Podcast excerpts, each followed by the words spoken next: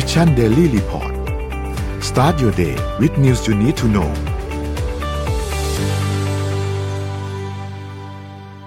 สวัสดีครับยินดีต้อนรับเข้าสู่ Mission Daily Report ประจำวันที่สิบหกกันยายนสองพันห้าร้อยหกสิบห้านะครับวันนี้คุณอยู่กับเราสองคนครับกับหนึ่งนักบินอวกาศครับวันนี้สวัสดีพี่เอ็มสวัสดีสมบูรณ์ครับ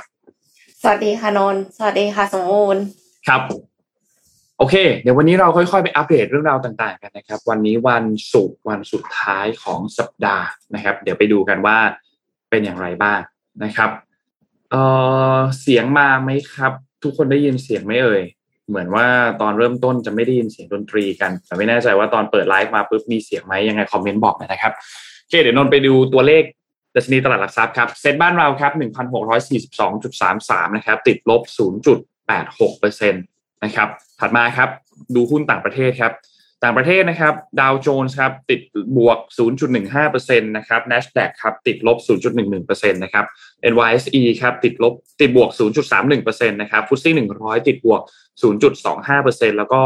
หั่งเส็งนะครับบวก ศูนย์จุดสี่สี่เปอร์เซ็นต์ นะครับถัดมาครับราคาน้ำมันครับราคาน้ำมันปรับตัวลดลงอีกแล้วนะครับติดลบศูนย์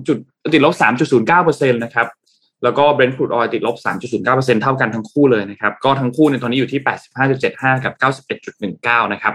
ราคาทองคำก็ติดลบครับ ศูนย์จุดเจ็ดเจ็ดเปอร์เซ็นต์ นะครับอยู่ที่ หนึ่งพันหกร้อยแปดสิบสี่จุดสองเจ็ด นะครับแล้วก็ Cryptocurrency ครับ Bitcoin ครับอยู่ที่ หนึ่งหมื่นเก้าพันแปดร้อยหกสิบเจ็ด นะครับประมาณ หนึ่งหมื่นเก้าพัน นะครับ Ethereum อยู่ที่ หนึ่งพันห้าร้อย นะครับ Binance สองร้อยเจ็ดสิบห้า Solana สามสิบสามจุดห้าเก้า แล้วก็ Bitkub Coin อยู่ที่ หนึ่งจุดสามเจ็ด นะครับนี่คืออัปเดตตัวเลขทั้งหมดครับค่ะไปที่เรื่องของ self driving car กันสักนิดนึงแล้วกันนะคะได้ครับพี่เอ็มแต่ว่าเป็นที่สหรัฐอเมริกาค่ะ Uber Eats และ Nuro ลงนามสิบปีเปิดบริการส่งอาหารด้วยหุ่นยนต์ในรัฐแคลิฟอร์เนียและเท็กซัสค่ะ Uber Eats เพิ่งเซ็นสัญญาสิบปีเป็นพาร์ทเนอร์กับบริษัท Nuro ซึ่งเป็นสตาร์ทอัพยานยนต์ไร้คนขับนะคะหลายๆท่านอาจจะยังไม่รู้จัก Nuro ก็เลยจะแนะนำ Nuro สักนิดนึงแล้วกันค่ะบริษัท Nuro เนี่ยก่อตั้งขึ้นในปีสองพันห้าร้อยห้าสิบเก้านะคะโดยเดฟเฟอร์กูสันและเจียจุนซูเอ่อเจียจุนจูนะคะอดีตวิศวกรของโครงการรถยนต์ไร้คนขับ Waymo ของ Google ค่ะ oh, Waymo ใช่ๆเขาเคยเป็นวิศวกรใน Waymo แล้วก็มาก่อตั้ง Nuro Nuro เนี่ยเป็นหนึ่งในไม่กี่บริษัทที่ให้บริการรถยนต์ไร้คนขับบนถนนสาธารณะได้รับยกเว้นพิเศษจากข้อกำหนดด้านความปลอดภัยบางประเภทจากรัฐบาลกลางด้วยนะคะและยังเป็นบริษัทแรกที่เรียกเก็บเงินสำหรับการจัดส่งสินค้าแบบไร้คนขับในรัฐแคลิฟอร์เนียอีกด้วย Uber Eats เนี่ยมีแผนในการใช้ยานพาหนะแบบไร้คนขับของ Nuro มาใช้ส่งสินค้ามีแผนตั้งแต่ปีสองพันห้าร้อยหกสิบสองแล้วแต่ว่าก็ไม่ได้ใช้สักทีเพิ่งเซ็นสัญญาในปีสองพันห้าร้อยหกสิบห้านี่เองเพื่อส่งอาหารแบบไร้คนขับด้วยการใช้หุ่นยนต์ของบริษัท Nuro โดยเริ่มทดสอบหุ่นยนต์ส่งอาหารเขาเรียกว่าหุ่นยนต์ส่งอาหารนะไอ้รถ self driving car อันเนี้ยค่ะในสองเมืองซึ่งก็คือ Mountain View ในแคลิฟอร์เนียกับ Houston ในเท็กซัสค่ะหุ่นยนต์ที่นำมาใช้ของบริษัท Nuro เนี่ยเป็นหุ่นยนต์รุ่น อาร์ ทู ซึ่งเป็นหุ่นยนต์รุ่นที่สองมันแตกต่างจากหุ่นยนต์ทั่วไปตรงที่มีขนาดใหญ่กว่ารถขนาดเล็กแต่ว่าสั้นกว่ารถยนต์ทั่วไปครึ่งนึงค่ะและเป็นการขับเคลื่อนแบบไร้คนขับสามารถทำความเร็วได้สูงสุด เจ็ดสิบสองจุดสี่สาม กิโลเมตรต่อชั่วโมงช่องใส่สามารถใส่ของได้ประมาณยี่สิบสี่ถุงรับน้ำหนักได้ประมาณสองร้อยยี่สิบเจ็ดกิโลกรัมเหมาะกับการใช้งานในพื้นที่อาศัยคือคงไม่ได้แบบว่าตะเวนส่งเยอะๆแต่ว่านึกถึงนึกถึงบริการขนส่งบ้านเราอะค่ะนนท์แกร็บไลน์แมนเลยพวกเนี้ยเขาก็ชอบแบบส่งหลายๆบ้านต่อๆกันใช่ป่ะอ่าใช่อันนั้นน่ะก็น่าจะน่าจะแทนแบบนั้นได้ค่ะ Nuro และ Uber เขาได้ทำการร่วมมือกับบริษัทหุ่นยนต์อีกสองแห่งซึ่งคือ Servorobotics เป็นผู้พัฒนาหุ่นยนต์ส่งของบนทางเท้าและ Motional ผู้พัฒนาแท็กซี่รถยนต์ไฟฟ้า Hyundai โล Hyundai ไอ โอ เอ็น ไอ คิว ไฟว์ขอโทษค่ะ Hyundai ไอ โอ เอ็น ไอ คิว ไอ โอ เอ็น ไอ คิว ไฟว์ร่วมกับ Hyundai ด้วยโดยทั้งสองบริษัทเนี่ยให้บริการเพื่อส่งอาหารให้กับลูกค้าของ Uber ในลอสแองเจลิสก็ถ้าใครอยู่แคลิฟอร์เนียแล้วฝากลองสั่งด้วยนะคะมีประสบการณ์ยังไงก็บอกมาได้หรือว่าใครที่เคยได้รับประสบการณ์การสั่งของแบบ self driving car ที่อื่นจริงมันมีมาก่อนหน้านี้แล้วนะอย่างจีนน่ะถ้าใครเคยใช้ แล้วประสบการณ์เป็นยังไงดีไหมหรือว่าติดขัดอะไรบอกเราในคอมเมนต์หน่อยนะคะอืมอืมเออเออเออน่าสนใจครับน่าสนใจครับกลัวคนจะตกงานแหละใช่จริงๆแล้วเราเราพูดเรื่องนี้กันบ่อยเนาะเวลามีแบบเทคโนโลยีมีนู่นมีนี่เข้ามาพี่เอ็มมักจะชอบปิดประโยคว่าแบบเรากลัวคนจะตกงานเนาะเวลาเวลาที่อะไรพวกนี้มันเข้ามาแทนแต่ว่าในมุมนึงมันก็อำนวยความสะดวกเพิ่มความปลอดภัยในในไม่ใช่แค่เรื่องนี้เรื่องเดียวนะในเรื่องอื่นๆด้วยนั่นแหละครับเพราะฉะนั้นคนเองที่ทำงานอยู่เนี่ยก็ต้องอย่างที่บอกรีสกิลเพิ่มขึ้นมาอัพสกิลเพิ่มขึ้นมาคือทำอะไรที่มันทำไม่ได้อะใช่ทำอะไรที่ออโตเมชันมันยังทำไม่ได้หรือว่ายังทำได้ไม่ดีเท่าคนนะคะใช่ใช่ใช่ใช่นึกว่าอันนั้นก็เป็นอีกจุดหนึ่งที่เราก็ต้องให้ให้ความสำคัญกับสกิลของตัวเองมากๆเหมือนกันนะครับถัดมาครับนนพามาดูที่อ๋อเออขอขอชวนชวนคุยอันนี้เล็กๆนิดเดียวเมื่อวานนี้สวนเบญจกิติเขาเปิดให้ให้พาสัตว์เลี้ยงเข้าไปได้แล้วนะอ่าเห็นข่าวอยู่ไม่ไม่ไม่รู้ว่าหลายๆท่านเห็นภาพกันหรือยังแต่ว่าเขาเปิดให้สามารถพาสัตว์เลี้ยงเข้าไปได้แล้วนะครับถ้าพาหมาเข้าไปเนี่ยก็ก็ต้องใส่สายจูงเสมอตลอดเวลาแล้วก็สายจูงแล้วเจ้าของต้องถือสายจูงด้วยนะไม่ใช่ใส่สายจูงแล้วปล่อยหมาวิ่งนะฮะดังนั้นก็ไม่มีประโยชน์ค่ะเหมือนกันสายจูงด้วยนะแล้วก็ต้องมีการลงทะเบียนต่างๆแสดงหลักฐานต่างๆเพื่อรักษาความปลอดภัยนะครับแล้วก็เก็บอึให้เรียบร้อยถ้าหากว่ามีอุจจาระไว้เนี่ยนะครับก็ก็คิดว่าน่าจะเป็นอันนึงที่น่าสนใจนะสำหรับตัวสวนเบญจกิติที่เขาก็เพิ่งเปิดสร้างแล้วก็เปิดมาใหม่ในช่วงไม่นานนี้ที่มีการปิดปรับปรุงไปใช่ไหมครับแล้วก็ดีขึ้นเยอะเลยอ่ะใครที่เป็นคนชอบวิ่งชอบอะไรอย่างเงี้ยดีขึ้นเยอะจริงๆไม่ต้องชอบวิ่งไปเดินสวนสาธารณะตรงนั้นก็บรรยากาศค่อนข้างดีมันมีทั้งแบบโซนที่เป็นสกายวอล์กแล้วก็โซนที่แบบเป็นเดินข้างล่างอะไรเงี้ยแล้วก็คิดว่าตรงนั้นเดินทางไม่ยากมากใกล้ๆกับรถไฟฟ้าน่าจะเป็นอโศกเดินมาได้ไม่ไกลมากนะครับก็สามารถที่จะมาได้ก็ใครไม่เคยไปแนะนำเพราะว่าบรรยากาศดีครับสวยครับทีนี้ที่นนท์อยากจะพูดถึงวันนี้เนี่ยคือธนาคารกลางแห่งเอ้ยธนาคารแห่งประเทศไทยไม่มีคำว่าธนาคารกลางแบงก์ชาติเนี่ยนะครับเมื่อวานนี้เนี่ยเมื่อวันที่สิบสี่เนี่ยมีประเด็นอันนึงที่ตอบคำถามสื่อมวลชนเพราะว่าเอ๊ะมันมีทุนสำรองของไทยที่ตัวเลขอ่ะมันลดลงไปเยอะมากเลยลดลงไปประมาณ หนึ่งจุดสาม ล้านล้านบาทนะครับซึ่งแบงก์ชาติเองเขาก็ออกมาตอบคำถามนะครับว่าเอ๊ะทำไมมันถึงลดลงไปและเหตุผลที่มันลดลงไปนี่มันเป็นยังไงแล้วเขามีมาตรการอะไรรองรับหรือเปล่านะครับเราพูดถึงตัวเหตุผลที่ตัวเงินสำรองเนี่ยมันหายไปก่อนบอกว่าเรื่องแรกเนี่ยเราต้องไปดูกันที่ประเด็นของเงินดอลลาร์ที่มันแข็งค่ามาอย่างต่อเนื่องนะครับมันก็ส่งผลทำให้มูลค่าเงินสำรองระหว่างประเทศจริงๆไม่ใช่แค่ที่ไทยแต่ว่าในหลายๆประเทศเนี่ยมันปรับตัวลดลงนะครับส่วนไทยเนี่ยต้องบอกว่ามันปรับตัวลดลงจากประมาณ สองจุด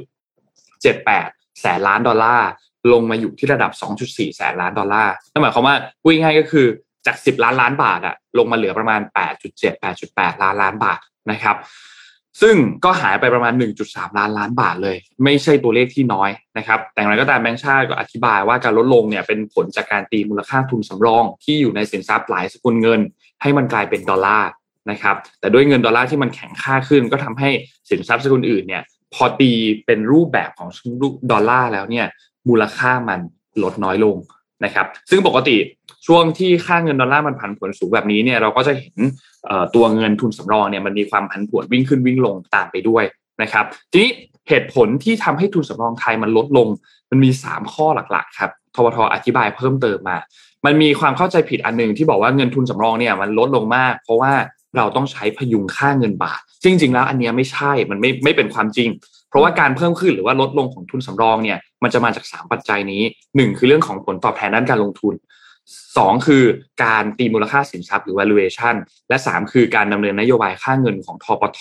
นะครับซึ่งที่แบงก์ชาติบอกเนี่ยเรื่องของการเปลี่ยนแปลงเงินทุนสำรองตอนนี้มันเกิดขึ้นจากข้อสองครับคือการตีมูลค่าสินทรัพย์หรือ valuation กลับมาอยู่ในรูปแบบของสกุลดอลลาร์เป็นหลักนะครับพอสกุลเงินดอลลาร์มันแข็งค่าปุ๊บเงินทุนสำรองของประเทศอื่นมันก็ลดลงเหมือนกันนะครับทีนี้คนก็กังวลต่อไปอีกว่าเฮ้ยแล้วมันจะกระทบหนักไปจนถึงแบบปีสี่สิบเลยไหมทุกท่านน่าจะจำปีสี่สิบได้ที่มีการ ลอยเงินลอยค่าเงินบาทตอนนั้นใช่ไหมครับตอนนั้นเราก่อนหน้านั้นเราฟิกเงินค่าไว้ประมาณยี่สิบห้า ยี่สิบห้าใช่ไหมครับยี่สิบห้าบาทต่อหนึ่งดอลลาร์แล้วก็มีการสุดท้ายลอยค่าเงินบาทไปคนก็แบบโอ้โหใครที่กู้เงินจากต่างประเทศในตอนนั้นเนี่ยก็ต้องบอกว่าเจอวิกฤตกันไปหนักหน่วงเหมือนกันลองไปถามลองไปถามแบบรุ่นคุณพ่อคุณแม่อะไรอย่างเงี้ยก็ก็จะรู้เลยว่าแบบโหช่วงนั้นมันหนักจริงๆนะครับทีนี้จะมันจะกระทบเสถียรภาพการเงินของไทยจนเกิดวิกฤตแบบปีสี่สิบไหมเนี่ยก็ต้องบอกว่าไม่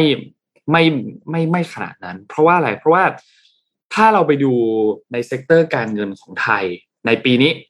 เทียบกับปีสี่สิบเนี่ยนะครับเราจะพบว่าความแข็งแกร่งของค่าการทางการเงินเนี่ยมันค่อนข้างดีกว่านะครับทุนสำรองตอนนี้เนี่ยอยู่ที่ สองจุดสี่แสนล้านดอลลาร์ใช่ไหมครับมากกว่าปีสองปีสี่สิบตอนนั้นมีอยู่ เก้าพันล้านดอลลาร์และทุนสำรองต่อหนี้ต่างประเทศระยะสั้นตอนนี้ก็มีมากกว่า สามจุดสองเท่าจากปีตอนจากปีสี่สิบตอนนั้นมีแค่ ศูนย์จุดเจ็ดเท่านะครับซึ่ง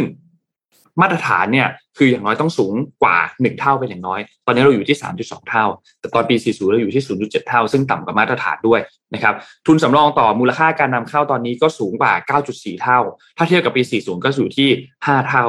ซึ่งจริงๆแล้วต้องบอกว่าในปีสี่สิบเนี่ยเราเป็นตัวเลขที่ค่อนข้างโอเคแล้วนะตอนสี่สิบนะเพราะว่ามาตรฐานของเขาคือเนี่ยมากกว่าสามเท่าเป็นอย่างน้อยนะครับนอกจากนี้ครับดุลบัญชีเดินสะพัดในปีหกสิบห้าแล้วก็ปีหกสิบหกเนี่ยคาดว่าจะขาดดุล หนึ่งจุดห้าเปอร์เซ็นต์แล้วก็ค่อยจะกลับมาเกินดุลใน ศูนย์จุดเก้าเปอร์เซ็นต์ ตามลำดับนะครับถ้าเทียบกับปีในปีสองพันห้าร้อยสามสิบแปดตอนนั้นเนี่ยขาดดุล แปดเปอร์เซ็นต์ ปีสามสิบเก้าขาดดุล เก้าเปอร์เซ็นต์ นะครับส่วนมาตรฐานสากลเนี่ยให้ขาดดุลได้ไม่เกิน สองเปอร์เซ็นต์ นะครับเพราะฉะนั้นถ้าดูกันแล้วเนี่ยการเงินไทยก็ยังคงแข็งแกร่งอยู่นะครับแล้วก็ติดเป็นอันดับต้นๆของโลกนะครับซึ่งเพราะฉะนั้นถือว่ายังไม่น่าเป็นห่วงเท่ากับปีสี่สิบถ้าเราเปรียบเทียบกันนะครับอันนี้ก็เป็นสิ่งที่แบงก์ชาติออกมาอธิบายเกี่ยวกับเรื่องของเอ่อทุนสำรองไทยที่มันตัวเลขมันหายไปนะครับก็เข้าใจเหตุผลกันมากขึ้นจะได้รู้ว่ามันมาจากอะไรครับอืมค่ะก็จะได้ไม่ต้องตื่นตระหนกกันมากนักนะคะแต่ว่ามีอีกอย่างนึงค่ะที่อาจจะเกี่ยวข้องใกล้เคียงเกี่ยวกับเรื่องการลงทุนค่ะนนท์ครับไม่แน่ใจว่านนท์เห็นข่าวนี้หรือยังนะคะว่ากลต.เนี่ยเขาเปิด hearingว่ารายย่อยควรจะซื้อคริปโตขั้นต่ำต้อง ห้าพันบาทหรือเปล่าอืมคือเหมือนกับว่าก่อนหน้านี้มันก็มีหลายเจ้าเนาะที่ออกมาโฆษณาว่า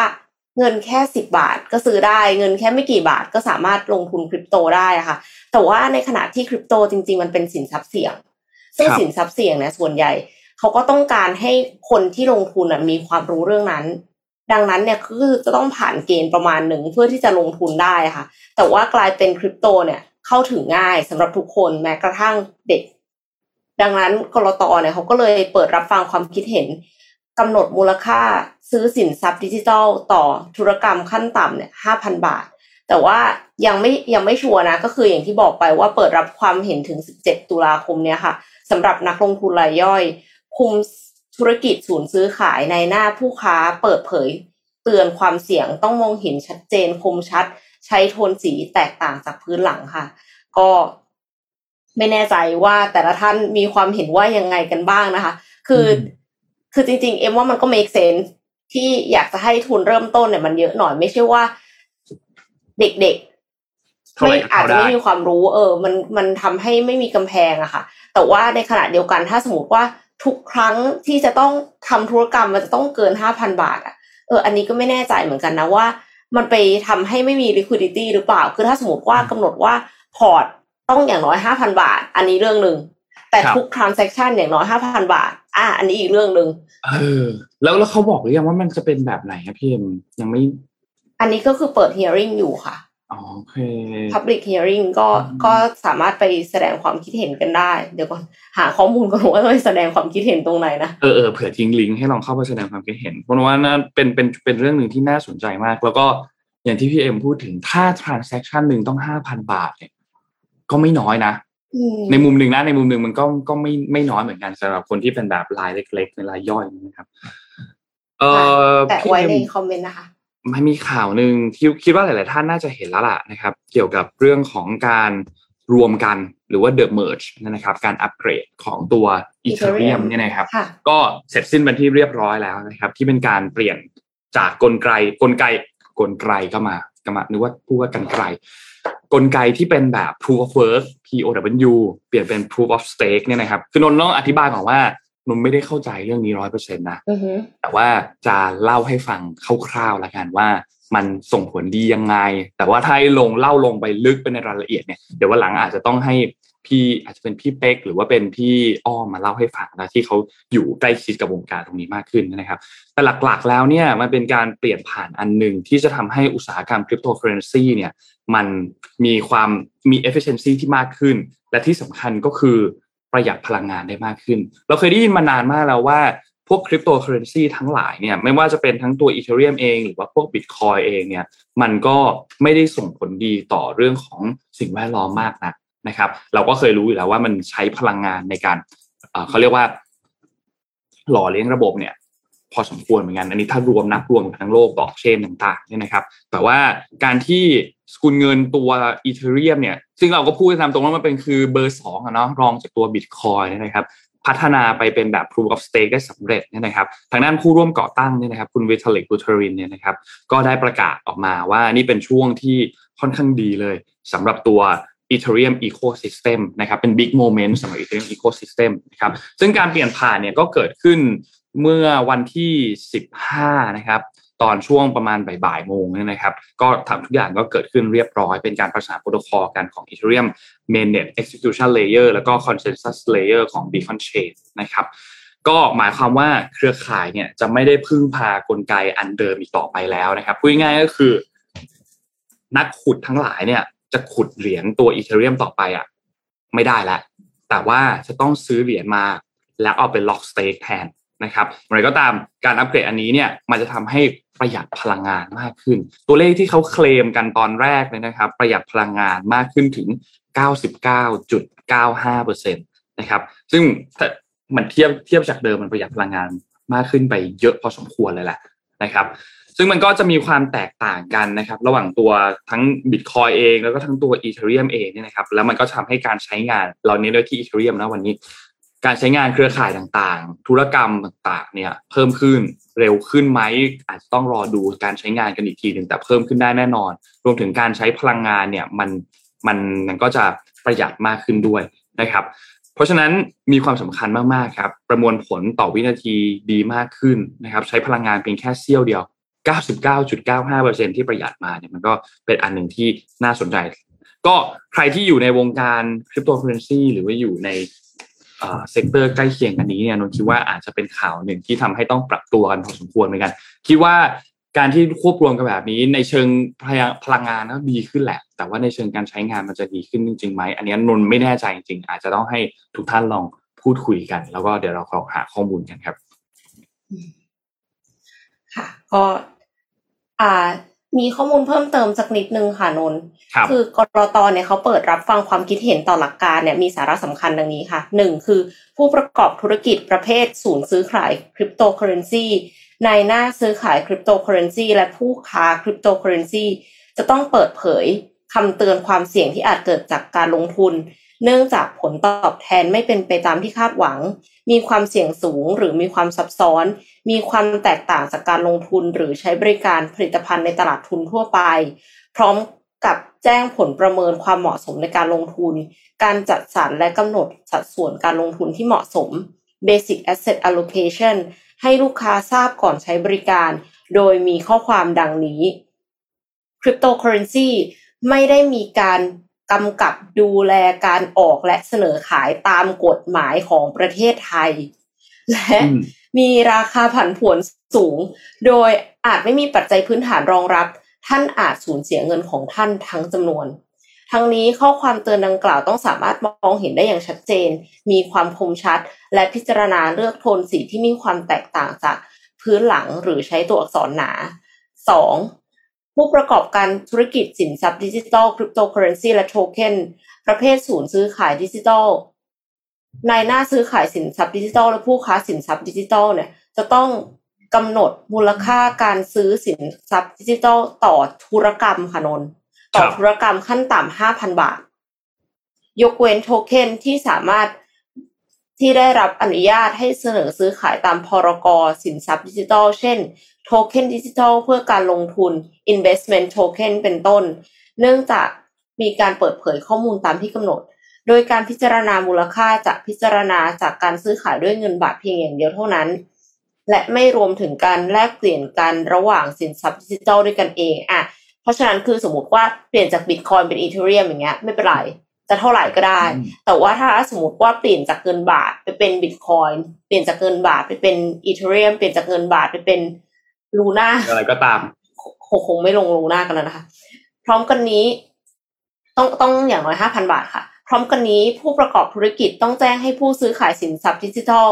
ทราบถึงการกำหนดมูลค่าสิน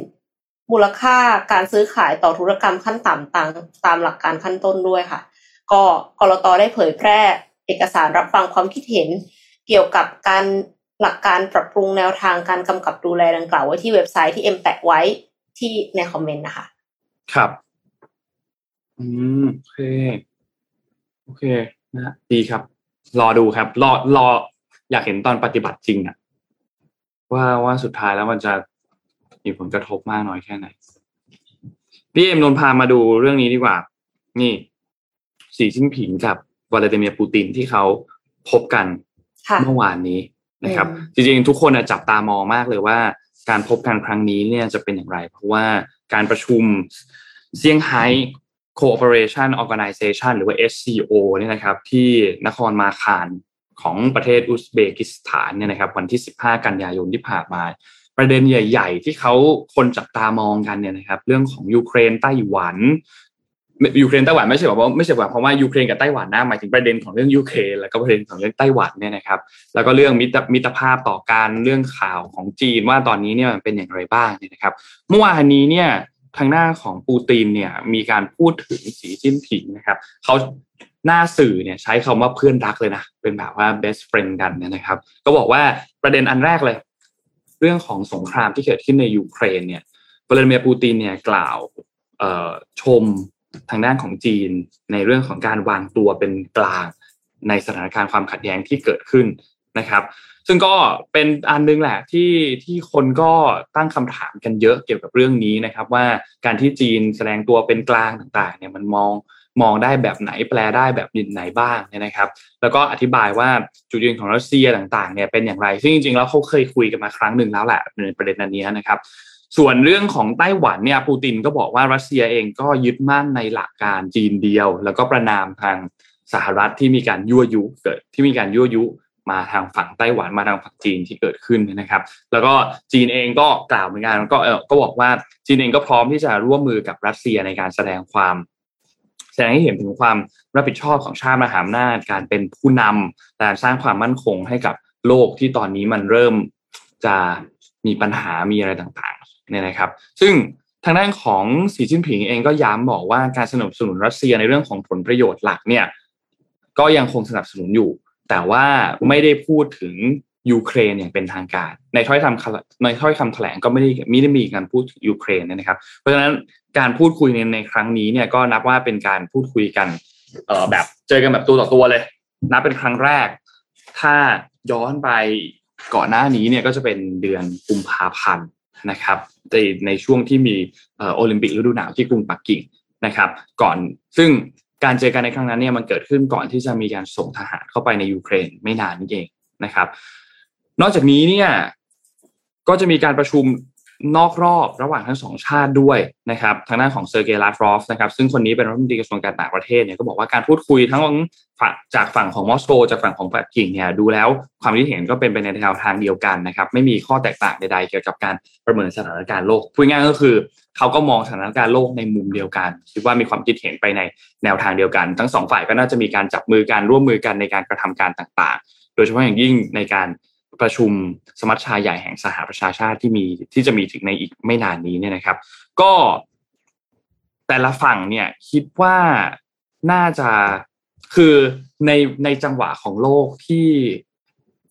ขั้วการเมืองของฝั่งสหรัฐของฝั่งจีนของฝั่งยุโรปฝั่งตะวันตกของฝั่ง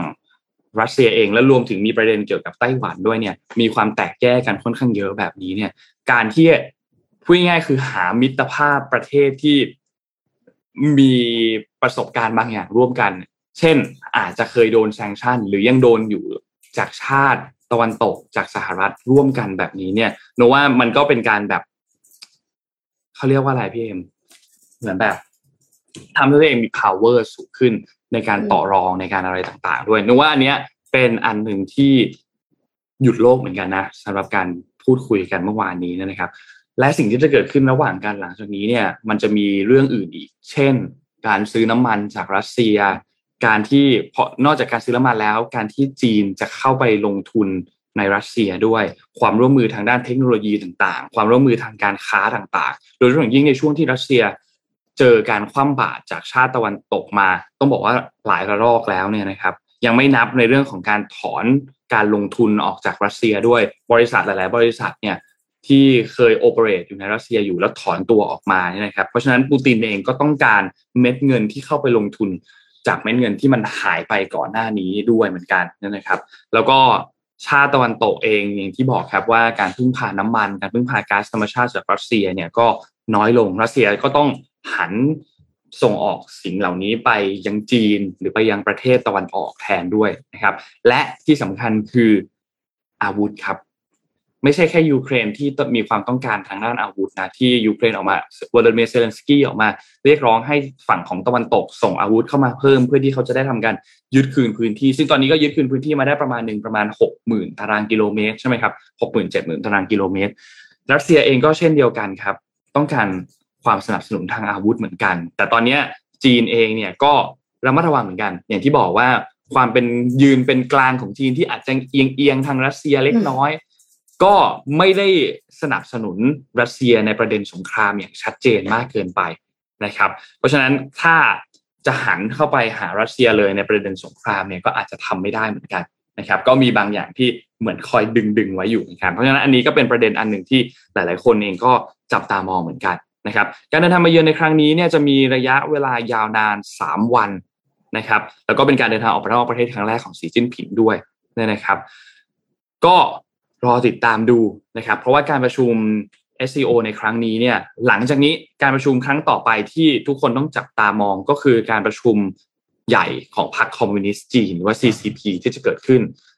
วันที่เนี่ยคือนับไปเลยหนึ่งเดือนนับตั้งแต่วันนี้คือสิบหกตุลาคมนะครับซึ่งคาดว่าสีจิ้นผิงก็น่าจะได้รับเลือกเขาเรียกว่าเป็นประธานาธิบดีต่อเป็นสมัยที่สามด้วยนะครับตอนนี้ฝั่งของจีนยังไม่ได้มีการเปิดเผยรายละเอียดว่ามีการพูดคุยอะไรกันบ้างระหว่างสีจิ้นผิงกับปูตินนะครับแต่ก็มองว่าน่าจะเป็นการส่งสัญญาณว่าเออนั่นแหละนะครับทั้งสองฝ่ายมีความร่วมมืออะไรบางอย่างการเกิดขึ้นนะครับก็รอติดตามกันดูครับว่าจะเป็นอย่างไรครับสำหรับหน้าการเมืองของจีนและหน้าการเมืองโลกของชาติตะวันตกและรัสเซียและจีนครับซับซ้อนมากนะคะคือหมายถึงว่าบางทีก็ไปเจอกันส่งสัญญาณอะไรบางอย่างเสร็จแล้วก็ไปเจออีกฝั่งส่งสัญญาณอะไรบางอย่างบางทีเราก็ไม่ค่อยเข้าใจว่าตกลงมันยังไงกันแน่บางมันเหมือนเล่นเกมว่าจะต้องขานอำนาจยังไงทำให้อีกฝั่งนึงรู้สึกยังไงใช่แบบนั้นเลยเล่นเกมมันคือเกมขานอำนาจเลยก็เราตามได้แต่ว่าอย่าไปเครียดมากเราตัวเล็กมากทุกคนหมายถึงว่าในฐานะประชาชนคนธรรมดาแบบพวกเราเนี่ยเราตัวเล็กมากสิ่งหนึ่งที่เราทำได้คือเราติดตามสถานการณ์แล้วดูว่าตอนนี้แนวโน้มของโลกเนี่ยมันเป็นอย่างไรบ้างนะครับแต่เราอาจจะไม่ได้สามารถที่จะมี power มีอำนาจมากพอถ้าเราเป็นตัวคนเดียวนะแต่นนท์มองในมุมว่าถ้ามันมีปัญหามีอะไรเกิดขึ้นการรวมตัวกันของคนเยอะๆอ่ะก็น่าจะทำให้เกิด impact อะไรบางอย่างได้เหมือนกันไม่อยากให้มองแค่ว่าเราตัวเล็กมากทำอะไรไม่ได้หรอกแต่ก็คือไม่อยากให้ไปเครียดมากเอางี้ดีกว่าเพราะว่าคือติดตามได้แต่ว่าบางคนคือติดตามแล้วรู้สึกแบบเฮ้ยมันจะเกิดหรือเปล่ามันจะเกิดสงครามโลกไหมอะไรอย่างเงี้ยแต่ว่าสมมติว่ามันเกิดหรือมันไม่เกิดเราคิดว่าเราจะเตรียมตัวตัวเองได้ยังไงบ้างเอออันนี้ดีกว่าถ้าสมมติว่าเราคิดว่าเราก็เตรียมอะไรไม่ได้อยู่ดีถ้างั้นก็ก็ไม่ต้องไปเครียดค่ะทำอะไรไม่ได้ up skill เป็นข้อมูลแล้วกันให้มีข้อมูลประดับหัวครับโนว่าเพราะว่าถ้าเกิดสงครามหรือไม่เกิดเนี่ย เอ ไอ ก็แย่งงานเราได้ค่ะโอเคเอ่อขอพาไปที่ดูไบกันสักนิดนึงนะคะเพราะว่าดูไบเนี่ยประกาศสร้างแลนด์มาร์คใหม่อีกแล้วค่ะเหมือนเป็นเมืองศูนย์กลางเทคโนโลยีไร้คาร์บอนที่ใหญ่ที่สุดในโลกค่ะดูไบนี่คือแบบประกาศสร้างแลนด์มาร์คไม่เว้นแต่ละวันเลยนะคะนนท์ครับ จำได้ไหมคะที่ที่ประกาศสร้างเป็นแบบเหมือนตึกยาวๆเป็นกิโลเมตรเป็นเมืองอยู่ในนั้นนะคะอันนั้นก็เพิ่งประกาศไปไม่กี่เดือนเองเนาะแล้วตอนเนี้ยก็คือบริษัท ยู อาร์ บี บริษัทสถาปัตยกรรมจากดูไบก็กำลังเริ่มวางแผนสร้างเขตศูนย์กลางเทคโนโลยีหรือ Urban Tech District แห่งใหม่ที่ใหญ่ที่สุดในโลกค่ะในเขตอัลจัดดาฟในรัฐดูไบประเทศสหรัฐอาหรับเอมิเรตส์ ยู อาร์ บี เนี่ยเขาบอกว่าประชากรเพิ่มขึ้นมีการขยายตัวของเมืองรวมถึงการเปลี่ยนแปลงของสภาพภูมิอากาศทำให้การสร้างเมืองแห่งความยั่งยืนเนี่ยกลายเป็นเป้าหมายของดูไบค่ะก็เลยเป็นที่มาแห่งการสร้างเมืองอัจฉริยะนี้ซึ่งเมืองอัจฉริยะที่ว่าเนี่ยอยู่ในแผนการบรรลุการปล่อยเป้าหมายคาร์บอนสุทธิเป็นศูนย์อีกด้วยคาดว่าศูนย์เทคโนโลยีแห่งใหม่เนี้ยจะถูกสร้างบนพื้นที่ครีกไซด์ของเขตอัลจัดดาฟซึ่งเป็นฮับหรือว่าศูนย์กลางของผู้ประกอบการด้านนวัตกรรมและเทคโนโลยีระดับแนวหน้าจากทั่วโลกค่ะผู้ก่อตั้ง ยู อาร์ บี และอดีตสถาปนิกนักวางแผนผังเมืองเนี่ยเขากล่าวว่าเมืองนี้จะมีขนาดพื้นที่ หนึ่งแสนสี่หมื่น ตารางเมตรซึ่งจะสร้างขึ้นใหม่ทั้งหมดเราจะกลายเป็นย่านเทคโนโลยีในเมืองที่ใหญ่ที่สุดในโลกค่ะเป้าหมายระยะยาวเนี่ยคือการถ่ายทอดความรู้ให้แก่ผู้นำด้านเทคโนโลยีในเมืองรุ่นต่อไปผ่านสถาบันการศึกษาในพื้นที่ผลิตนวัตกรรมใหม่ๆเพื่อให้เกิดเทคโนโลยีสีเขียวแห่งอนาคตแล้วก็ยังมีแผนการให้เงินลงทุนแก่นักประดิษฐ์แล้วก็สตาร์ทอัพด้วยค่ะสตาร์ทอัพที่ว่าไม่ใช่สตาร์ทอัพอะไรก็ได้แต่ว่าเป็นสตาร์ทอัพที่มุ่งเป้าจัดการปัญหาสำคัญสำคัญของโลกเช่นสภาวะภูมิอากาศเปลี่ยนแปลงรวมถึงจ้างงานด้านเทคโนโลยีกว่า สี่พัน ตำแหน่งด้วยนอกจากนี้เนี่ยศูนย์เทคโนโลยีแห่งนี้จะยังมีศูนย์การค้าและสถาบันการศึกษาด้านเทคโนโลยีในเมืองอีกหลายแห่งซึ่งเป็นระบบนิเวศที่เอื้อต่อการระดมทุนช่วยให้ผู้ประกอบการสร้างนวัตกรรมใหม่ๆที่สำคัญต่อการพัฒนาความเป็นอยู่ของมนุษย์ตอนนี้เนี่ยขั้นตอนยังอยู่ในร่างพิมพ์เขียวนะคะแต่ว่าก็ก็เป็นสิ่งที่น่าสนใจเพราะว่าดูไบนี่ประกาศเมกะโปรเจกต์ตลอดเลยนะคะแล้วก็ปัจจุบันนี้ตึกคาลีเดี๋ยวนะขออภัยเบิร์จคาลิฟาเนี่ยก็ยังเป็นตึกที่สูงที่สุดในโลกอยู่นะคะที่แปดร้อยยี่สิบแปดเมตรมีคนอยู่ประมาณ สามหมื่นห้าพัน คนเนี่ยอันนี้ชวนคุยต่อนิดนึงมีข้อมูลเพิ่มเติมหลังจากที่พยายามไปศึกษาข้อมูลเกี่ยวกับเมืองนี้นะเมืองใหม่แต่ดันได้ข้อมูลกับเมืองเก่าค่ะคือตึกเบิร์จคาลิฟาที่ว่ามีคนอยู่ได้ สามหมื่นห้าพัน คนเนี่ยเพิ่งรู้ว่าเขาไม่มีระบบระบายของเสียที่ต่อกับระบบกลางของเมืองค่ะนนท์เหรอแปลว่าต้องมีกองทัพรถสูบซ่วมมาสูบซ่วมทุกวันคือแล้วแล้วคือเขาถ่ายวิดีโอมาแบบเหมือนอยู่บนทางด่วนแล้วก็คือมีรถสูบซ่วมแบบเรียงกันยาวมากมาสูบของเบิร์จคาลิฟาคือมันแปลกไหมกับการที่สร้างสร้างตึกขนาดนี้วิศวกรรมมันต้องแอดวานซ์ขนาดไหนแต่ว่าไม่ได้ต่อระบบขับถ่ายของเสียต้องมีเหตุผลแหละต้องมีเหตุผลอะไรสักอย่างที่ไม่ต่อเพราะไม่งั้นไม่รู้สิ มันก็แปลกอยู่เนาะใช่ไหมไม่รู้เหมือนกันว่าเหตุผลคืออะไรแต่คืองงว่าอืมเวลา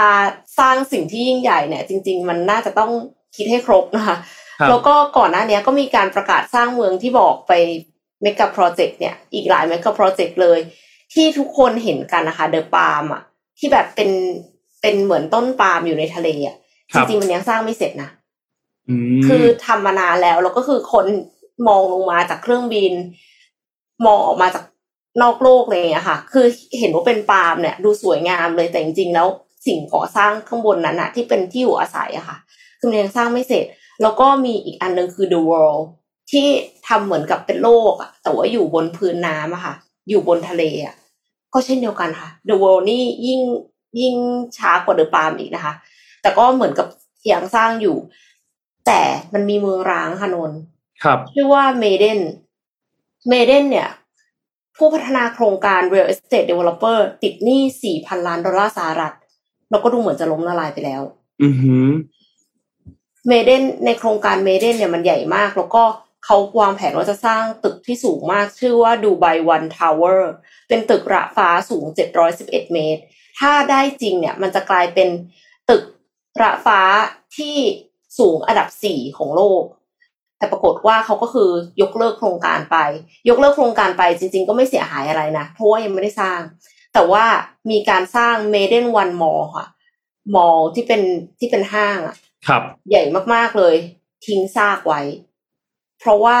ตัวเองคือเหมือนกับว่าพยายามจะสร้างแล้วปรากฏว่าประสบปัญหาเรื่องการเงินติดหนี้เยอะมากก็เลยไม่สามารถสร้างต่อได้มีแค่พาร์ทที่เป็น Riviera ซึ่งไม่ได้พัฒนาไม่ได้เป็น Real Estate Developer เจ้าเดียวกันนะคะที่ยังสร้างอยู่แต่ว่าก็คือเพิ่งสร้างไปแค่ สี่สิบสองเปอร์เซ็นต์ ทั้งทั้งที่แผนเนี่ยมันควรจะเปิดไปแล้วในปีเนี้ยอืมดังนั้นก็เลยไม่แน่ใจเหมือนกันนะคะว่า Mega Project ทั้งหลายเนี่ยจะเกิดได้จริงหรือเปล่าแล้วมันก็ยังมีอีกปัญหาหนึ่งค่ะคือการก่อสร้างปกติแล้วการก่อสร้างเนี่ยคิดดูว่าก่อสร้างใหญ่ขนาดเนี่ยต่อให้เอาเทคโนโลยีมาช่วยก็ยังต้องใช้คนงานจำนวนมากคนงานเหล่านี้มาจากไหนมีจำนวนมากมาจากอินเดียค่ะ ค, คนงานในอินเดียเนี่ยคือ The Guardian เขาเคยลงลงตีพิมพ์ไว้ว่าคนงานเหล่านี้ต้องทำงานหนักมากคือทำงานสิบสองชั่วโมงเจ็ดวันแล้วเงินที่ได้ไม่พอกินคือไม่พอที่จะใช้ชีวิตอยู่ในเมืองอะค่ะทำให้มีคนขาดอาหารแล้วก็คือเขาต้องแบบอยู่ในสภาพที่มันแออัดพอสมควรอะแล้วก็อาหารก็คือไม่มีพอกินก็เลยทำให้มีคนฆ่าตัวตายทุกวันเลยค่ะ mm-hmm. ในแคมป์คนงานอะเพราะฉะนั้นก็ไม่รู้เหมือนกันว่าดูไบจะแก้ปัญหาเหล่านี้ยังไงนะคะคือชื่นชมกับกับนวัตกรรมใหม่ๆเทคโนโลยีใหม่ๆเพราะว่าเอ็มก็ชอบอยู่แล้วแต่ว่าก็น่าจะต้องบริหารจัดการในส่วนอื่นๆที่เหลือที่ทำให้มันเกิดสิ่งเหล่านี้ด้วยอาจจะต้อง slow down ลงมานิดนึงไหมเพื่อที่จะแก้ไขปัญหาหลังบ้านก่อนเพื่อให้มันยั่งยืนไม่อย่างนั้นก็กลายเป็นว่าในที่สุดเอ็มเชื่อว่าปัญหามันก็กลับมาที่คนมีเงินอยู่ดีคือตอนนี้คนอาจจะรู้สึกว่าก็ไม่เป็นไรก็คือฉันรวยอ่ะคือการสร้างเมืองแต่ละเมืองของดูไบที่สร้างขึ้นมาใหม่จำนวนมากไม่ได้คิดถึง public transportation คือไม่ได้คือคิดว่าคนมีเงินก็ขับรถแล้วก็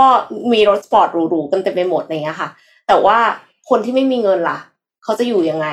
ครับแล้วคนที่ไม่มีเงินน่ะเขาต้องมาสร้างบ้านให้คุณนะสร้างสิ่งปลูกสร้างให้คนที่มีเงินฝันของคุณจะไม่เป็นจริงถ้าไม่มีพวกเขาคุณดูแลเขายังไงบ้าง อ, อันนี้ก็น่าคิดค่ะใช่เนาะน่าคิดเนาะ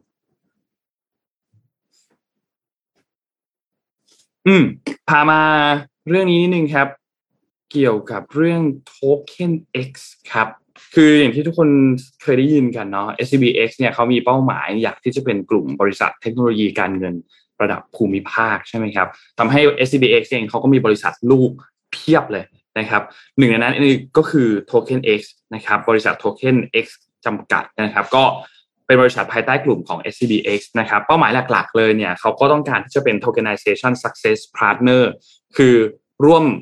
กับทางด้านลูกค้าองค์กรในการทำ tokenization การประยุกต์ใช้ตัวเทคโนโลยี blockchain เนี่ยนะครับล่าสุดเขาก็เปิดตัว ColleX นะครับซึ่งเป็นโซลูชันด้าน เอ็น เอฟ ที สำหรับภาคธุรกิจนะครับช่วยให้ลูกค้าองค์กรเนี่ยสามารถที่จะนำตัวเนี้ยไปใช้เป็น tools เป็นเครื่องมือในการสร้างสรรค์ประสบการณ์รูปแบบใหม่ๆบนโลกดิจิทัลสร้างการมีส่วนร่วมหรือว่า engagement ระหว่างกลุ่มเป้าหมายแล้วก็แบรนด์ได้อย่างมีประสิทธิภาพมากขึ้นผ่านตัวเครือข่ายบล็อกเชน ที เค เอ็กซ์ Chain ที่พัฒนาโดย Token X เนี่ยนะครับทางด้านคุณรุจิพลวิโรจน์โพคานะครับที่เป็นประธานเจ้าหน้าที่ฝ่ายปฏิบัติการของบริษัท Token X เนี่ยเขาก็บอกว่าเขามองเห็นโอกาสการเติบโตของตลาด เอ็น เอฟ ที อย่างต่อเนื่องโดย Token X เองเนี่ยเขาก็นอกเหนือจากการประกอบธุรกิจเป็นผู้ให้บริการระบบเสนอขายดิจิทัลหรือว่า ไอ ซี โอ Portal แล้วเนี่ยยังเป็นเทคโนโลยี provider นำตัวศักยภาพนำขีดความสามารถตลอดจนความรู้ความเชี่ยวชาญต่างๆในประสบการณ์ด้านเทคโนโลยีบล็อกเชนเนี่ยมาช่วยให้ลูกค้าองค์กรสามารถต่อยอดอันนี้ขึ้นมาได้ก้าวสู่โลกดิจิทัลในอนาคตได้อย่างมั่นใจนะครับตัวโซลูชันด้าน เอ็น เอฟ ที สำหรับภาคธุรกิจเนี่ยเขาก็พัฒนาขึ้นมามากขึ้นนะครับโดยตัว ColleX เนี่ยเหมือนเป็นเขาเขาเปรียบเทียบเหมือนเป็นสติ๊กเกอร์บุ๊กครับเป็นสมุดภาพสติ๊กเกอร์ที่เอาเทคโนโลยีตัวบล็อกเชนเนี่ยมาให้ผู้ใช้งานเนี่ยสามารถเก็บตัวสติ๊กเกอร์เก็บพวกตัวแบดจ์ต่างๆเก็บพวก collectible พวก certificate ต่างๆจากประสบการณ์การเข้าร่วมงานหรือกิจกรรมที่จัดโดยองค์กรต่างๆเนี่ยก็จะช่วยให้ลูกค้าองค์กรสามารถที่จะนำตัว เอ็น เอฟ ที ตัวเนี้ยไปประยุกต์ใช้ในการสร้างประสบการณ์รูปแบบใหม่ให้กับลูกค้า นะครับเขาก็ออกแบบมาให้ใช้งานได้หลายแบบทลายข้อจำกัดเดิมๆไปพอสมควรนะครับและผู้ใช้งานเนี่ยสามารถรับตัว เอ็น เอฟ ที ได้ภายในสามนาทีพูดง่ายคือครบลูปในเรื่องนี้ที่ที่ลูกค้าองค์กรเนี่ยต้องการนะครับเพราะฉะนั้นลูกค้าองค์กรหรือว่าธุรกิจที่สนใจเนี่ยสามารถเข้าไปสอบถามรายละเอียดข้อมูลเพิ่มเติมเกี่ยวกับตัว ColleX ตัวโซลูชันด้าน เอ็น เอฟ ที สำหรับภาคธุรกิจได้นะครับเดี๋ยวทิ้งให้สมมุติทิ้งอีเมลไว้ให้นะครับ collex at tokenx dot finance นะครับก็สามารถดูได้ในคอมเมนต์ที่ปักหมุดโดยสมบูรณ์ได้เลยนะครับยังไงขอบคุณข้อมูลจาก TokenX ครับค่ะพาไปต่อที่เรื่องของของกินกันสักนิดนึงค่ะตะกี้นี้มีท่านนึงถามว่าอ้าวพูดเรื่องของกินกันไปแล้วหรอมาไม่ทันยังไม่ได้พูดเรื่องของกินพูดเรื่องแค่รถส่งอัตโนมัติครับแต่ว่าอันนี้จะมาพูดเรื่องของกินจริงๆแล้วค่ะเป็นเรื่องของชามและช้อนเพิ่มความเค็มลดปริมาณเกลือในอาหารแต่รสชาติยังอร่อยเหมือนเดิมค่ะนี่นนจำได้พี่เอ็มเคยเอาเรื่องนึงมาเล่าที่เป็นตะเกียบใช่ไหม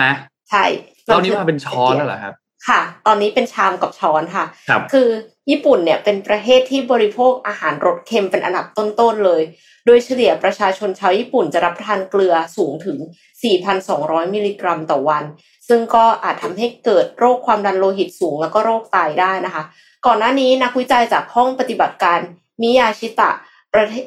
มหาวิทยาลัยเมจิประเทศญี่ปุ่นเนี่ยเขาได้ประดิษฐ์ตะเกียบเพิ่มรสเค็มที่นนบอกไปเนาะช่วยเพิ่ม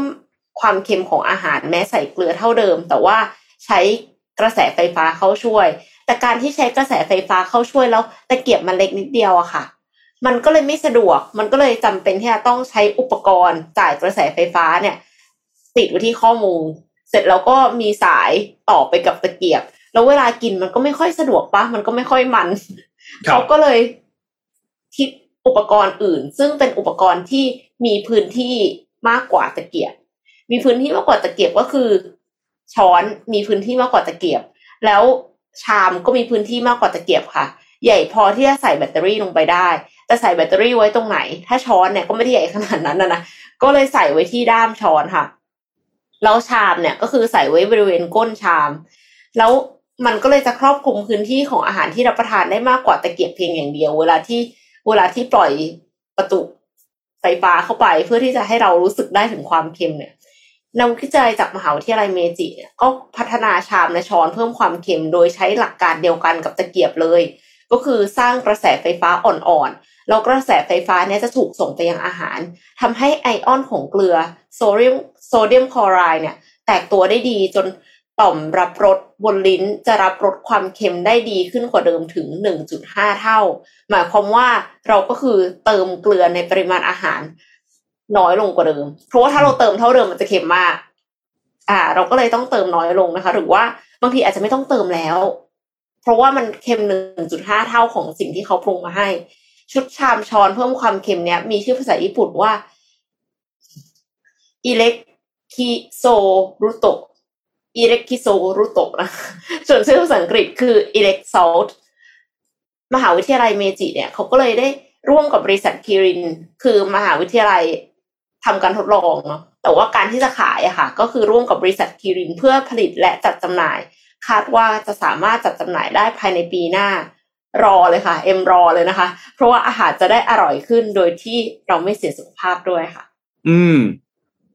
แต่ไม่รู้เหมือนกันนะว่าว่ากินเราจะรู้สึกไงมันมันสำคัญกว่าที่คิดนะการกินเค็มเนี่ยเพราะว่ามันอันตรายกับกับไตในร่างกายใช่ไหมแล้วความดันโลหิตสูงด้วยเออใช่นนคุยกับคุยกับน้องน้องที่ออฟฟิศแล้วเขาก็คุยคุยบอกว่าเนี่ยช่วงเนี้ยไม่ค่อยอยากกินเค็มเท่าไหร่นนก็ถามไปตรวจสุขภาพมาไม่ดีเหรอเปล่าเขาเล่น TikTok แล้วแล้วแล้วมันมีคอนเทนต์ที่เกี่ยวข้องกับแบบผู้ป่วยที่ต้องไปฟอกไตอะไรอย่างเงี้ยเขาก็ทำคอนเทนต์ขึ้นมาให้ดูว่าแบบเออเนี่ยถ้าคุณเป็นผู้ป่วยที่ต้องไปฟอกไตเออเขาเรียกว่าอะไรอะชีวิตประจำวันของคุณเนี่ยมันจะเป็นอย่างไรอะไรอย่างเงี้ยแล้วมันมีสาเหตุต่างๆเกี่ยวกับเรื่องของการกินด้วยอะไรอย่างเงี้ย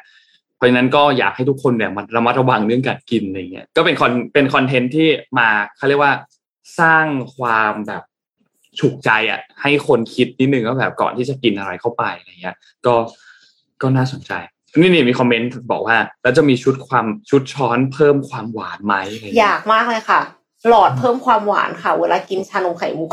เอออะไรอย่างเงี้ยเราจะได้สั่งแบบจะได้สั่งหวานสูตรไปเลยใช่ไหม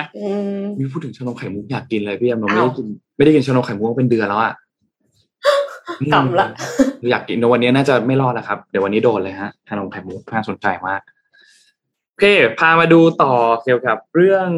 พรบคุมกัญชานิดนึงครับที่เพิ่งมีการโหวตในสภาและสุดท้ายเนี่ยก็ถูกถอนออกมาจากสภานะครับเดี๋ยวพาไปเล่าสรุปเนื้อหาร่างตัวฉบับอันนี้กันนิดนึงนะครับคือตัวร่างตัวพรบกัญชากัญชงเนี่ยนะครับที่เป็นร่างที่ทางด้านคณะกรรมาธิการวิสามัญมีการพิจารณาแปรยติเพื่อใช้เป็นกฎหมายในการควบคุมการปลดล็อกกัญชาเพราะว่าอย่างที่ทุกคนทราบว่าช่วงนี้เนี่ยเราอยู่ในช่วงสุญญากาศนะครับที่ไม่ได้มีพรบมาควบคุมตัวกัญชากัญชงตัวนี้นะครับแต่ถูกที่ประชุมสภาผู้แทนราษฎรเนี่ยลงมติให้ถอนออกจากระเบียบวาระการประชุมในวาระที่สองเมื่อวันที่สิบสี่กันยายนที่ผ่านมาคิดว่าหลายๆท่านน่าจะเห็นข่าวแล้วนะครับนั่นหมายความว่าไทยก็จะยังคงอยู่ในภาวะสุญญากาศต่อไปในภาวะที่ไม่มีกฎหมายเฉพาะควบคุมการใช้กัญชาต่อไปอย่างน้อยก็อีกระยะหนึ่งละไม่รู้ว่าจะนานแค่ไหนนะครับพรรคการเมืองสองพรรคคือประชาธิปัตย์และพรรคเพื่อไทยเป็นสองพรรคที่มีแสดงจุดยืนชัดเจนให้กมธเนี่ยทางด้านกรรมธิการเนี่ยนะครับกลับไปปรับปรุงกลับไปแก้ไขทบทวนกันอีกรอบหนึ่งถึงสถานะกัญชาว่าจะกลับมาอยู่ในกฎหมายยาเสพติดหรือไม่เพราะว่าตั้งแต่มีการปลดล็อกให้ออกจากยาเสพติดครัวเรือนปลูกได้ขายกันได้อย่างเสรีไปถ้าทุกคนจำได้วันที่เก้ามิถุนายนปีสองปีปีเนี้ยสองพันห้าร้อยหกสิบห้าเนี่ยนะครับคนก็กังวลกันมากเลยเพราะว่าการที่คุณปลดล็อกโดยที่ไม่มีกฎหมายเฉพาะขึ้นมาควบคุมการใช้งานเนี่ยมันเกี่ยวพันกับหลายมิติมากเลยด้านสุขภาพด้านกลุ่มเด็กเยาวชนทำให้สภาเนี่ยมีการตั้งกมธขึ้นมาพิจารณาเรื่องนี้แต่สุดท้ายก็ถอนร่างออกไปเนี่ยนะครับตัวร่างที่เข้าสภาตัวเนี้ยที่ทางด้าน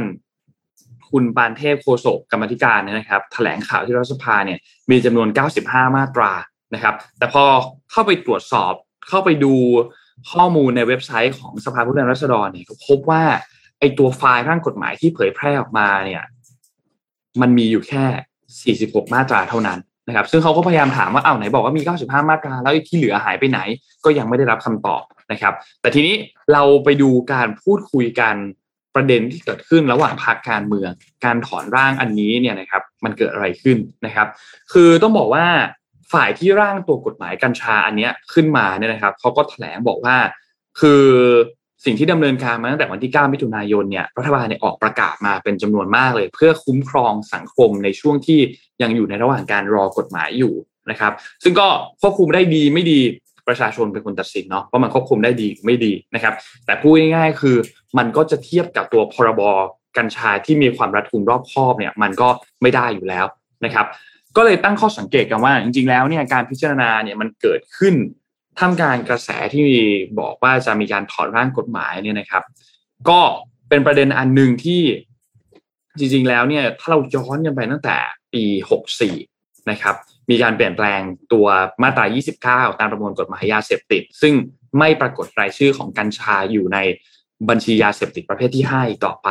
นะครับซึ่งในการประชุมรัฐสภาครั้งนั้นเนี่ยก็ไม่ปรากฏว่ามีการขอแก้ไข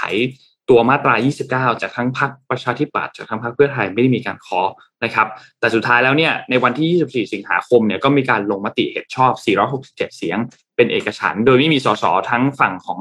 พรรคประชาธิปัตย์แล้วก็พรรคเพื่อไทยออกเสียงคัดค้านตัวนี้เลยแม้แต่อย่างเดียวแปลว่าท่านเองก็มีส่วนร่วมนะในการที่จะนำตัวกัญชาออกจากยาเสพติดอันนี้คุณปานเทพพูดนะโฆษกของกรรมาธิการพูดนะครับ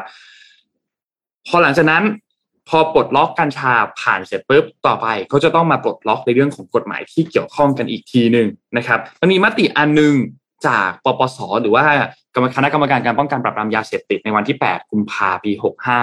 และก็มีผลบังคับใช้ในวันที่เก้ามิถุนายนเกี่ยวกับประเด็นเรื่องของการปลดล็อกกัญชาเนี่ยนะครับฝั่งของ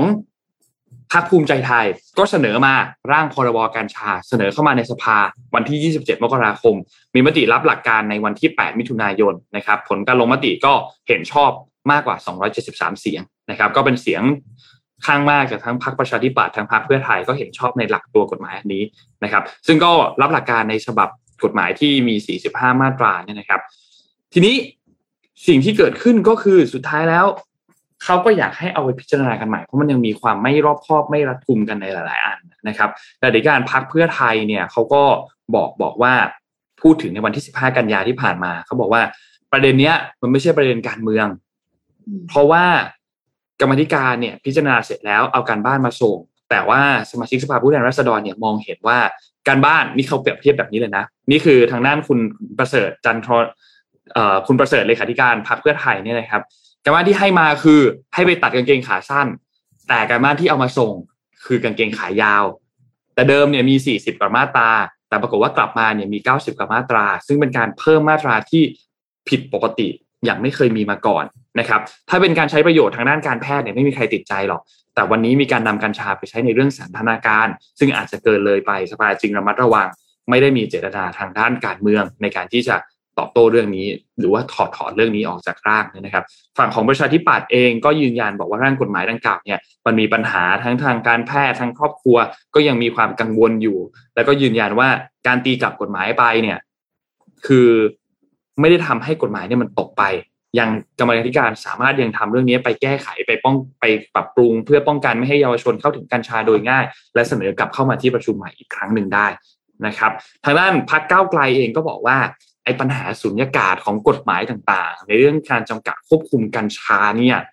ปัญหาเนี่ยมันมาจากการออกประกาศของรัฐมนตรีว่าการกระทรวงสาธารณสุขที่ปลดล็อกกัญชาออกจากสารเสพติดจริงๆแล้วเนี่ยรัฐมนตรีว่าการกระทรวงสาธารณสุขที่ในที่นี้ก็คือคุณอนุทินเนี่ยนะครับมีอำนาจที่จะออกประกาศยกเลิกการปลดล็อกตัวยาเสพติดตัวเนี้ยในที่นี้ก็คือพวกกัญชาเนี่ยออกไปก่อนได้เพื่อรอให้มันมีกฎหมายเข้ามาควบคุมก่อนแล้วหลังจากนั้นค่อยปลดล็อกก็ได้ซึ่งเป็นเรื่องที่สามารถทำได้เลยและลดผลกระทบจากปัญหาสุญญากาศได้ด้วยนะครับแต่สุดท้ายแล้วก็ไม่ได้ทำนะครับอันนี้ก็ยังคงเป็นประเด็นที่ต้องถกเถียงอยู่คิดว่า next step ออกไปเนี่ยก็คงจะเป็นการพิจารณาแก้ไขปรับปรุงกันใหม่ในชั้นกรรมาธิการและค่อยนำเสนอเข้ามาในที่ประชุมกันใหม่อีกครั้งหนึ่งนะครับสำหรับตัวร่างกัญชาครับร่างพรบกัญชาจริงๆมันก็มีผลต่อคนจำนวนมากนะคะเรื่องกัญชาเนี่ยเพราะฉะนั้นก็ต้องติดตามกันต่อไปว่าจะยังไงตั้งแต่ตอนที่ประกาศออกมาแบบให้ใช้ได้ถูกกฎหมายรู้สึกว่าคิดคิดครบยังอืมอันนี้คือคิดแล้วใช่ปะคือคือนนนนนรู้สึกว่ามันควรจะต้องมีกฎหมายมาควบคุมก่อนนะเนาะก่อนที่เราจะปลดล็อกอะไรเช่นเช่นสมมติว่าคือไม่อยากยกตัวอย่างนี้เลยแต่สมมติว่าสมมติว่าเคยดูหนังเรื่อง The Purge ไหมครับหนัง The Purge ที่เป็นคืนคืนล้างบาปอะที่เขาจะอนุญาตให้คืนนึงตั้งแต่ตอนเวลาตอนกลางคืนจนถึงพระอาทิตย์ขึ้นน่ะคนสามารถฆ่ากันได้แบบไม่ผิดกฎหมายอะโดยกำลังจะเปรียบเทียบบอกว่าถ้าสมมติอยู่ดีๆมีการปลดล็อกให้เรื่องนี้อยู่ดีๆก็ไม่ผิดกฎหมายขึ้นมาแต่ยังไม่มีกฎหมายมารองรับอันใหม่อะไรเงี้ยมันอันตรายนะครับแต่นั้นเป็นกรณีเอ็กซ์ตรีมเนาะอันนี้เป็นกรณีของกัญชาแต่ผมคิดว่าผลกระทบที่มันสร้างกลับคืนมาเนี่ยมันก็ไม่น้อยเหมือนกันก็การการที่มันมีสุญญากาศแบบนี้มันไม่ค่อยดีแหละแม้ว่าจะมีกฎหมายความคุ้มครองมีประกาศการคุ้มครองอะไรออกมาแต่มันก็ไม่ได้รัดกุมไม่ได้รอบคอบเท่ากับการมีพรบควบคุมเรื่องนี้อย่างจริงจังอืมอ่าพาไปเรื่องของเกมกันสักนิดนึงค่ะไม่แน่ใจว่านนเล่น The Sims มั้ยคะเคยเล่นครับแต่พอเล่นครับตั้งแต่อ๋อตั้งแต่สมัยแบบ The Sims ไหนอะหรือว่าหรือว่า The Sims สี่ก็เล่นนนเคยเล่นนนจำไม่ได้แล้วว่า The Sims ที่เล่นมันคือเก่ามากอะแต่ปัจจุบันก็ The Sims สี่นั่นแหละครับแล้วก็มีซื้อพวกแบบ ดี แอล ซี ที่เป็นภาคพิเศษของมันอ่า expansion pack อ่าใช่ใช่ใช่ใช่อ่า The Sims เนี่ยกำลังจะเปิดเล่นให้ให้เล่นฟรีนะคะเกมหลักไม่มี expansion pack แต่ว่าก็คือเปิดให้เล่นเกมภาคหลักฟรีมีผลทุกแพลตฟอร์มเลยเริ่มสิบแปดตุลาคมนี้ค่ะ The Sims สี่เนี่ยวางขายครั้งแรกในปีสองพันสิบสี่โอ้โหผ่านมานานมากแล้วนะคะก็ยังก็คือประมาณแปดปีอ่ะคือแอบรอ The Sims ห้ามานานแล้วคือไม่ได้เล่น The Sims สี่นะแต่รู้สึกว่า The Sims สี่มันเก่าแล้วอ่ะมันมันออกมานานแล้วก็เลยไม่ค่อยอยากจะไปดูละแต่ว่าเขาปรากฏว่ามันก็มี expansion pack มีเนื้อหาภาคเสริมออกมาเรื่อยๆมากมายนะคะล่าสุด อี เอ เนี่ยก็ประกาศว่า The Sims สี่ภาคหลัก Base Game จะเปิดให้เล่นฟรีทุกแพลตฟอร์มเริ่มมีผลวันที่สิบแปดตุลาคมเป็นต้นไปทั้งๆที่เมื่อก่อนอะตั้งแต่ตอน ตั้งแต่ตอนที่แบบต้องซื้อกล่องมาค่ะ The Sims นี่ไม่ถูกนะและ expansion pack ก็ไม่ถูกคือซื้อไปเพิ่มเพิ่มขึ้นไปเรื่อยๆแพงเลยพี่หมดตัวกันได้เลยนะคะครับ อี เอ เนี่ยเขากล่าวว่าเปิด The Sims สี่ ให้เล่นฟรีเพื่อขยายฐานผู้เล่นใหม่ๆและจะยังอัปเดตเนื้อหาเสริม expansion pack ไปอีกเรื่อยๆค่ะส่วนผู้เล่นเดิมที่เคยจ่ายเงินซื้อเกมภาคหลักไปแล้วอ่ะอย่างพอลีนน่ะจะได้รับชุดของขวัญเป็นการขอบคุณเพียงแค่ล็อกอินเกมก่อนวันที่สิบเจ็ดตุลาคมเท่านั้นอ่ะคือวันที่สิบแปดเนี่ยจะเปิดให้คนทั่วไปเข้าไปเล่นฟรีแต่ว่าถ้าคนที่ซื้อไปแล้วให้ล็อกอินก่อนวันที่สิบเจ็ดเพื่อที่จะได้ชุดของขวัญ น, นะคะครับนอกจากนี้ อี เอ ยังประกาศแถลงข่าวเกี่ยวเกี่ยวกับ The Sims ในวันที่สิบแปดตุลาคมนี้ด้วยก็คือสร้างกระแสเลยค่ะรอดูเลยอยากจะให้แบบเปิดตัวยิ่งใหญ่เหมือน Apple นะคะ ก็มีความเป็นไปได้ว่าจะมี The, The Sims ภาคใหม่หรือว่าอย่างน้อยที่สุดเนี่ยก็น่าจะเป็นภาคเสริมใหม่โหแต่ว่าเล่นใหญ่ขนาดนี้นี่มันต้องเป็น The Sims ห้าแล้วมั้ยนะการเปลี่ยนโมเดลธุรกิจเกมมาให้เล่นฟรีเพื่อขยายฐานผู้เล่นเนี่ยก็น่าตื่นเต้นนะเพราะว่า อี เอ ปกติขายเกมแพงมากแต่ว่ามันไม่ใช่เรื่องใหม่ค่ะเพราะว่าก่อนหน้านี้ World of Warcraft ที่ก็เคยทำมาก่อนในปีสองพันสิบแปดเปิดให้เล่นฟรีถึงเลเวลยี่สิบนะคะ Destiny เริ่มทำในปีสองพันสิบเก้าและล่าสุดคือ Overwatch สองที่ปรับให้เป็นเล่นฟรีในภาคสองอันนี้นนเล่นไหมคะไม่ได้เล่นครับนั้นอ๋อโอเคก็ก็คือเดี๋ยวนี้เมื่อก่อนอะเกมคือต้องไปหาซื้อนะต้องไปหาซื้อแล้วก็แพงด้วยอยากจะได้ expansion pack ก็คือเสียตังค์เพิ่มเสียตังค์เพิ่มตอนนี้ The Sims สี่เล่นฟรีแล้วรอเลยค่ะครับจะเอาเวลาที่ไหนไปเล่นก่อนครับจริงครับเกมเยอะมากเลยอ่ะเดี๋ยวนี้เดี๋ยวปีหน้านี่ก็มี Harry Potter ออกอีกเกมน่าจะเป็นใน พี เอส ไฟว์ กับในคอมพิวเตอร์นะแล้วก็ใน Antic อ่ะเขากำลังจะออกเกมที่เป็น Marvel แล้วก็คือแต่ละคนอ่ะคือเป็นเกมลักษณะเดียวกันกับโปเกมอน Go ใน Antic คือเป็นเป็นบริษัทพัฒนาเกมที่พัฒนาโปเกมอน Go นะคะทุกคนแล้วก็คือใช้เทคโนโลยี เอ อาร์ ที่แบบเหมือนกับเห็นของจริงด้วยแล้วก็เห็นในจอด้วยแล้วก็เห็นว่าอ้าวมีปิกาจูตรงนี้แล้วก็สไลด์มอนสเตอร์บอลมันก็ไปจับปิกาจูมาเป็นของเราใช่ไหมแต่ว่าอันเนี้ยคือเป็น Marvel เพราะฉะนั้นทุกคนก็จะแบบส่งไปแล้วแบบเฮ้ยเห็นแบบผู้ร้ายอะไรอย่างเงี้ยแล้วเราก็เลือกว่าเราจะเป็นตอหรือว่าเราจะเป็นตัวอื่นๆอ่ะตัวอะไรใน Marvel อย่างงี้ใช่มั้ยใช่แล้วก็เป็นซุปเปอร์ฮีโร่คือแบบสานฝันของคนที่อยากเป็นซุปเปอร์ฮีโร่ให้เป็นจริงครับไม่รู้เหมือนกันว่าจะออกเป็นไงแต่ไม่กล้าเล่นเพราะว่าคราวที่แล้วเล่น Pokemon Go ไปนี่คือแบบติดงอมแงมคือคือเสียเวลาเสียการเสียงานมากค่ะจนสุดท้ายก็ต้องลบแอปก็เลยคิดว่าอืมถ้าจะเล่นก็ต้องคิดดูก่อนอืมนนข่าวหมดแล้วแต่ว่ามีอันนึงที่อยากชวนพี่เอ็มคุยคิดว่าน่าสนใจดีคือช่วงเนี้ยมีบทความที่เขียนเกี่ยวกับเรื่องเนี้ยในในเน็ตเยอะมากเลยคือเรื่องของ frugality พี่เอ็มเคยได้ยินมั้ย frugality ลดเงินเดือนกับลดเวลาทำงานใช่ๆๆๆคือเหมือนแบบก่อนหน้านี้เราเคยพูดคุยกันเรื่อง work life balance ใช่มั้ยครับแต่ตอนนี้มันมีเทรนด์อันใหม่ที่มาคือพูดง่ายคืออยากทำงานน้อยลงแต่ก็แฟร์นะก็รับค่าตอบแทนน้อยลงด้วยเหมือนกันนะครับเพื่อให้มีความสุขกับการใช้ชีวิตให้มีเวลาว่างอะไรอย่างเงี้ยมากขึ้นพูดง่ายคือลดเวลาการชั่วโมงลดเวลาการทำงานลงมีเวลาว่างกันมากขึ้นไปทำนู่นทำนี่มีความสุขมากขึ้นอาจจะทำให้สุขภาพกายสุขภาพใจดีมากขึ้นไหมอะไรอย่างเงี้ยคนบางคนจังหวะที่จะได้รับการโปรโมทขึ้นไปให้มีความรับผิดชอบมากขึ้นมีหน้าที่การงานตำแหน่งที่ใหญ่มากขึ้นแต่ก็ไม่อยากขึ้นนะเพราะรู้สึกว่างานในปัจจุบันของตัวเองตอนนี้ดีแล้วความรับผิดชอบประมาณตรงนี้กำลังดีเงินเดือนอยากได้เพิ่มไหมก็อยากได้เพิ่มแหละแต่ถ้าจะให้แลกมากับการที่ต้องมีความรับผิดชอบเพิ่มขึ้นมากขนาดนั้นอาจจะรู้สึกไม่อยากทำอะไรอย่างเงี้ยก็เป็นก็เป็นเทรนด์ที่เหมือนมันก็อไลน์กันกับที่บอกว่า work life balance เนาะครับคือหลายคนก็รู้สึกว่าอยากออกมาทำงานเป็นฟรีแลนซ์มากกว่าเพราะว่า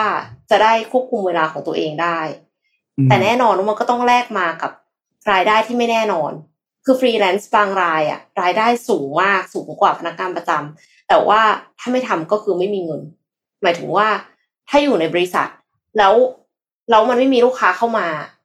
เราก็ยังไม่ต้องทำงานแต่ว่าเขาก็จ่ายเงินเดือนใช่ไหมคะครับแต่ในขณะที่ถ้าเป็นฟรีแลนซ์เราต้องไปหาลูกค้าเองแล้วถ้าไม่มีลูกค้าเข้ามาเราก็ไม่ได้ทำงานเหมือนกันแต่ว่าเราไม่ได้เงินอืมแต่ในขณะเดียวกันเดือนที่เราทำงานหนักมากฟรีแลนซ์ก็จะได้เงินเยอะมากแต่ว่าพนักงานประจำได้เงินเท่าเดิมมันก็ต้องแลกกันไปอ่ะคือเหมือนกับว่าเอ่อถ้าสมมติว่าเป็นฟรีแลนซ์เราก็จะควบคุมได้เองว่าถ้าเราทำงานห้าสิบ ห้าสิบอย่างเรารู้สึกว่ามันเหนื่อยเกินไปเราก็จะลดการทำงานเหลือสามสิบอย่างได้ก็คือเป็นเข้าเข้าแก็ปอันเนี้ยค่ะอยากจะมี work life balance อยากจะหยุดมากขึ้นก็ควบคุมได้แต่ถ้าเป็นงานประจำอ่ะก็อาจจะต้องใช้วิธีว่าไม่ไม่รับการเลื่อนตำแหน่งเพื่อที่จะให้ยัง role and responsibility ยังเท่าเดิมก็เหมือนเป็นการจำกัดไม่ให้ตัวเองได้งานเพิ่มขึ้นแต่ในขณะเดียวกันก็คือไม่ได้เงินเพิ่มขึ้นก็เป็นเทรนด์ที่เป็นเทรนด์ที่น่าสนใจอีกแบบนึงแต่ก็เป็นห่วงคือหมายถึงว่าเป็นห่วงว่าถ้าเป็นคนที่คิดแบบนี้แล้วไม่พัฒนาตัวเองในอนาคตจะมีสกิลไหมจะทำยังไงต่ออะไรเงี้ยค่ะครับจริงครับสำคัญมากเหมือนกันคือ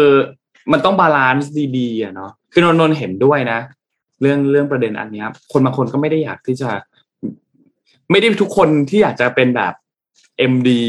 อะไรอย่างเงี้ยเนาะทุกคนบางคนก็อยากจะอยู่ในตำแหน่งอาจจะเป็น head ของอะไรบางอย่างเนี่ยจะอยู่ในตำแหน่งระดับ operation อะไรอย่างเงี้ย